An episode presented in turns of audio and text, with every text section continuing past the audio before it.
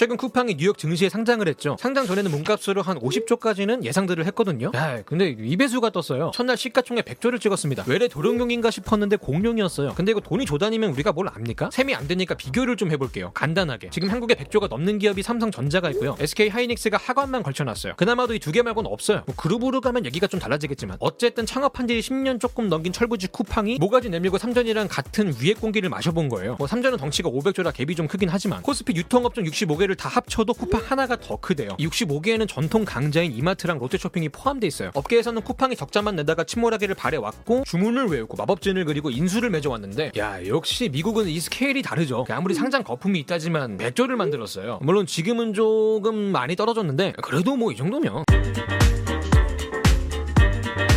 최대 물주였던 소프트뱅크 비전펀드가 살짝 힘들어지면서 쿠팡에 드디어 돈줄이 마르는구나. 밑빠진 독에 더 이상은 부을 물이 없구나. 자금 난으로 무너지는 거 아니냐 얘기가 있었는데 일단은 상장으로 추가 투자를 받게 됐습니다. 좋은 탈출구가 됐죠. 여러모로 이번 상장이 적기인 게 코로나 특수로 전자상 거래가 늘면서 업계 전체가 몇 개월 만에 몇 년치 성장을 했다고 해요. 쿠팡 역시 매출이 크게 늘었고요. 이게 기업 가치에 긍정적으로 반영이 됐겠죠? 상장을 왜 미국에 했냐 말이 많은데 한국에서는 적자 기업이 상장하기가 힘들어요. 애초에 이번에 상장한 것도 미국 본사고요. 한국에 있는 쿠팡이 본사가 아니고 지사입니다. 본사가 미국에 있어요. 미국 회사예요. 창업주 김범석 의장도 미국인이고 이분이 7살 때 이민을 가셨어요. 하버드에서 공부한 엘리트입니다. 애초에 창업 초기부터 미국 상장을 목표로 했고요. 쿠팡이 이번에 상장 신고를 하면서 투자자들한테 아주 솔직하게 한 마디 딱 올려요. 그럼 아시다시피 앞으로 한동안은 쭉 적자가 나오지 않을까 싶습니다. 뭐 다 알고 투자하시는 거잖아요. 그죠? 투자금을 까먹으면서도 아주 도도해요. 이미 적자를 조단위로 냈거든? 투자를 해주면 적자를 내서 모조리 까먹으니까 손정유 회장님께서는 왜 이런 기업에 투자를 하시는 건지 무슨 생각이 있으신 건지 아니면 혹시 어디가 불편해지신 건지 밑빠진 독에 자꾸 물을 부으니까 걱정들이 많았어요. 근데 상장 첫날에 백조를 찍는 걸 보고 사람들이 생각을 하는 거죠.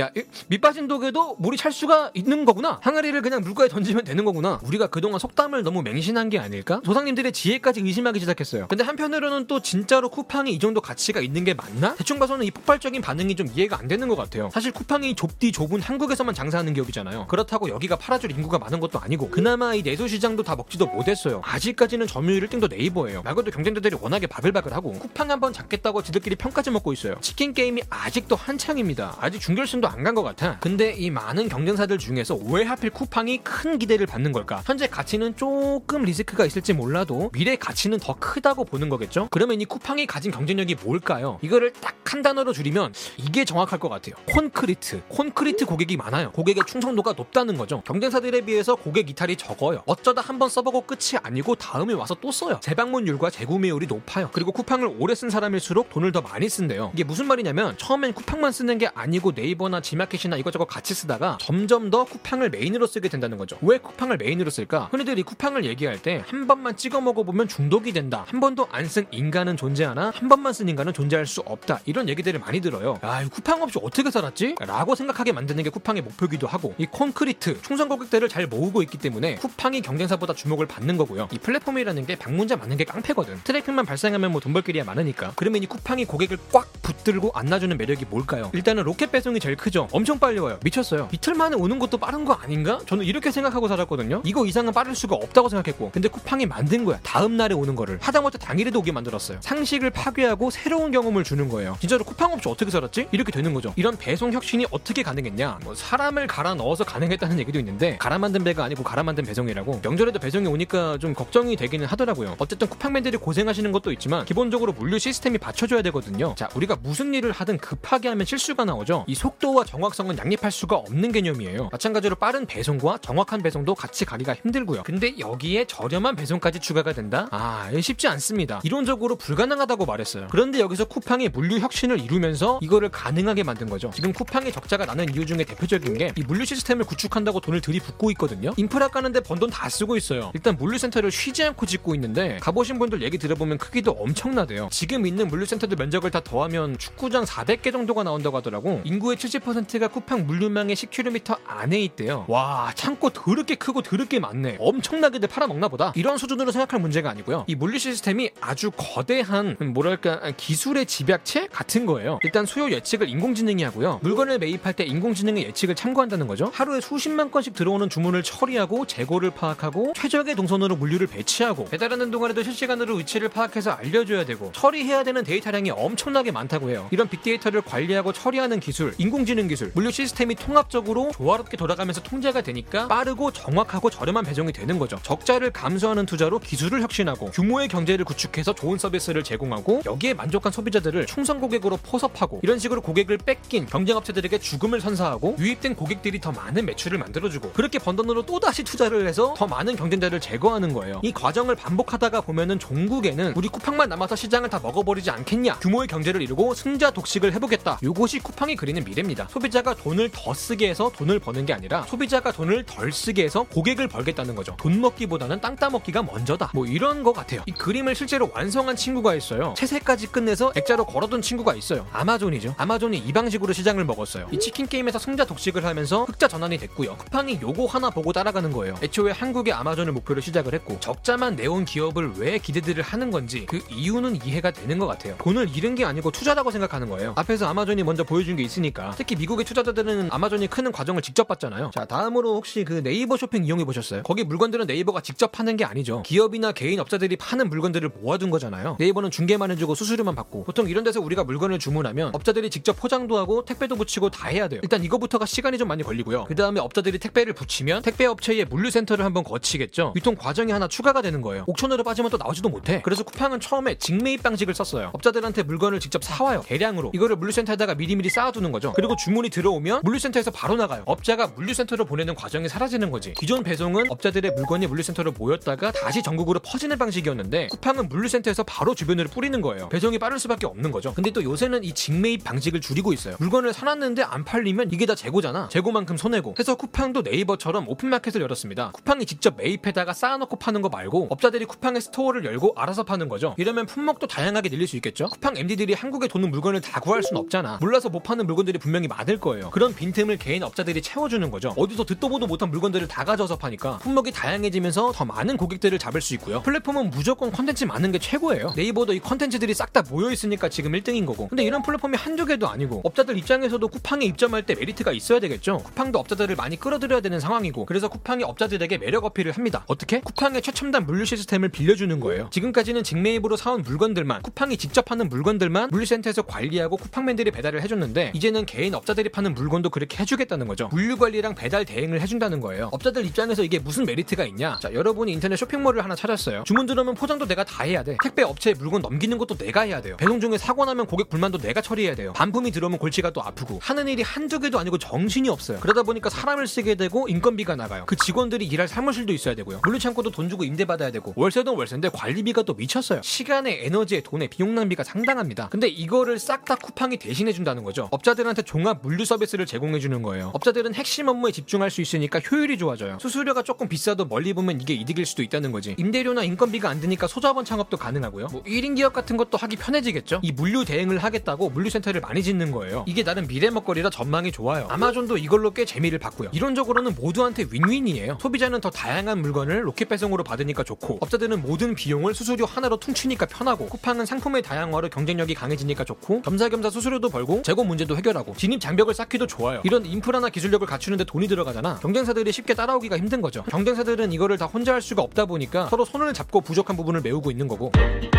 어쨌든 이 물류 혁신으로 좋은 서비스를 제공하면서 손님들을 쿠팡이라는 세계관에 입장시키는데 성공을 했어요. 이제는 못 나가게 출구만 없애버리면 됩니다. 족쇄를 채워가지고 가두면 돼요. 평생 그냥 어? 쿠팡만 쓰다가 죽으라고. 이걸 어떻게 할까요? 어떻게 하면 고객의 이탈을 줄이고 재방문율과 충성도를 높일 수 있을까? 방법은 바로 구독 기반 서비스입니다. 구독? 뭐 유튜브 같은 거 만드나? 개념이 조금 생소하죠. 이 구독 기반 서비스가 뭐냐면 쿠팡의 로켓 와우라는 서비스가 있어요. 달에 2,900원 내는 월정액 서비스인데 대충 프리미엄 회원이 되는 거예요. 요거 가입하면 뭐가 좋냐? 로켓 배송을 공짜로 해줘요. 무조건. 2,780원짜리 초코파이 한 상자만 사도 해줘요. 조건이 없어요. 그냥 손해보면서 막 해주는 거야. 시키면 바로 오는데 택배비를 안 받아. 반품도 묻지도 않고 그냥 해줘요. 공짜로. 물건 사는 게 부담이 없어. 편해. 돈 쓰는 게 재밌어지는 거야. 그리고 2,900원 가입비를 냈으면 본전은 뽑아야겠다는 생각이 들잖아요. 기왕이면 같은 물건을 사도 쿠팡에서 살려고 하겠죠? 고객을 이런 식으로 쿠팡에다가 묶어버리는 거예요. 웬만하면 쿠팡에서 다 사버리게. 이거 말고도 뭐 가입자만 살 수 있는 초저가 상품도 있고요. 가입자들은 따로 신선식품도 주문이 가능해져요. 클릭 몇 번이면 장거리가 반나절 만에 오니까 굳이 장보러 나갈 필요가 없어지고요. 여기서 끝이 아니에요. 물건 살 때만 득이 되는 게 아니고 가입자들한테 놀거리까지 제공해요. 최근에 쿠팡 플레이라는 게 생겼어요. 넷플릭스 같은 OTT 서비스예요. 아직은 드라마는 없고 영화만 있는 것 같더라고. 이것도 가입자들은 공짜로 써요. 프리미어 리그도 나와요. 지금 뭐 MLB나 NBA도 협상 중이라고 하니까 스포츠 쪽으로 차별화를 두는 것 같아요. 그리고 넷플릭스 보시면 오리지널 컨텐츠가 있죠. 넷플릭스에서만 볼 수 있는 작품들이 많잖아요. 쿠팡 플레이도 이런 컨텐츠를 만든대요. 컨텐츠 사업을 제대로 하겠다는 거죠. 이런 것들이 다 아마존 보고 그대로 따라하는 거예요. 아마존도 프라임이라는 거를 가입하면 앞에서 설명한 것들을 다 해줍니다. 아마존은 이것보다 더 많이 해줘요. 일단 음악 스트리밍도 제공하고요. 우리로 치면 멜론이 공짜라는 거지. 달에 한 권씩 e-book도 준다고 해요. 원래 아마존이 이 책을 팔면서 시작했잖아. 그리고 아마존이 클라우드가 잘 돼 있죠. 인터넷에 저장 공간도 줘요. 여기에 사진을 무제한으로 저장할 수 있어요. 전 여자 친구 사진 자동으로 올라간 거 모르고 있다가 나중에 현 여친한테 걸리기 딱 좋은 상황이죠. 어우 이거 생각만 해도 끔찍. 어우 원래는 트위치 TV도 광고 없이 볼 수 있게 해줬어요. 근데 지금은 이게 안 된다고 하더라고. 어쨌든 쿠팡이 아마존을 따라가고 있는데 나중에 쿠팡도 뭐 음악에 게임에 웹툰에 다 제공해 준다 그러면 이게 가입을 안 하면 손해란 생각이 들지 않을까? 이런 식으로 구독한 플랫폼 하나에 갇히게 되면서 그 안에서 모든 서비스를 소화하게 되는 거예요. 굳이 다른 서비스를 이용할 필요도 못 느끼는 거죠. 그래서 이 구독 기반 생태계를 먼저 완성한 업체가 시장을 독점할 거라는 전망들이 나오고 있고요. 실제로 이 생태계를 먼저 구축한 아마존을 보면요. 지금 프라임 가입자 수가 1억 5천만이에요. 대한민국 인구의 3배예요. 무료 가입이 아니고 돈 주고 쓰는 사람들이에요. 한 달에 14,000원 정도 하는 거를 가입비로만 달마다 2조를 벌어요. 그래서 이 구독 기반 서비스가 무서운 거고 미래 먹거리라고 하는 건데 자, 사람들이 왜 쿠팡을 예뻐하는지는 알 것 같죠. 근데 여전히 리스크가 있다는 의견들도 있어요. 과연 아마존처럼 승자 독식을 할 수 있겠냐? 이 문제부터가 의심을 좀 사고 있거든요.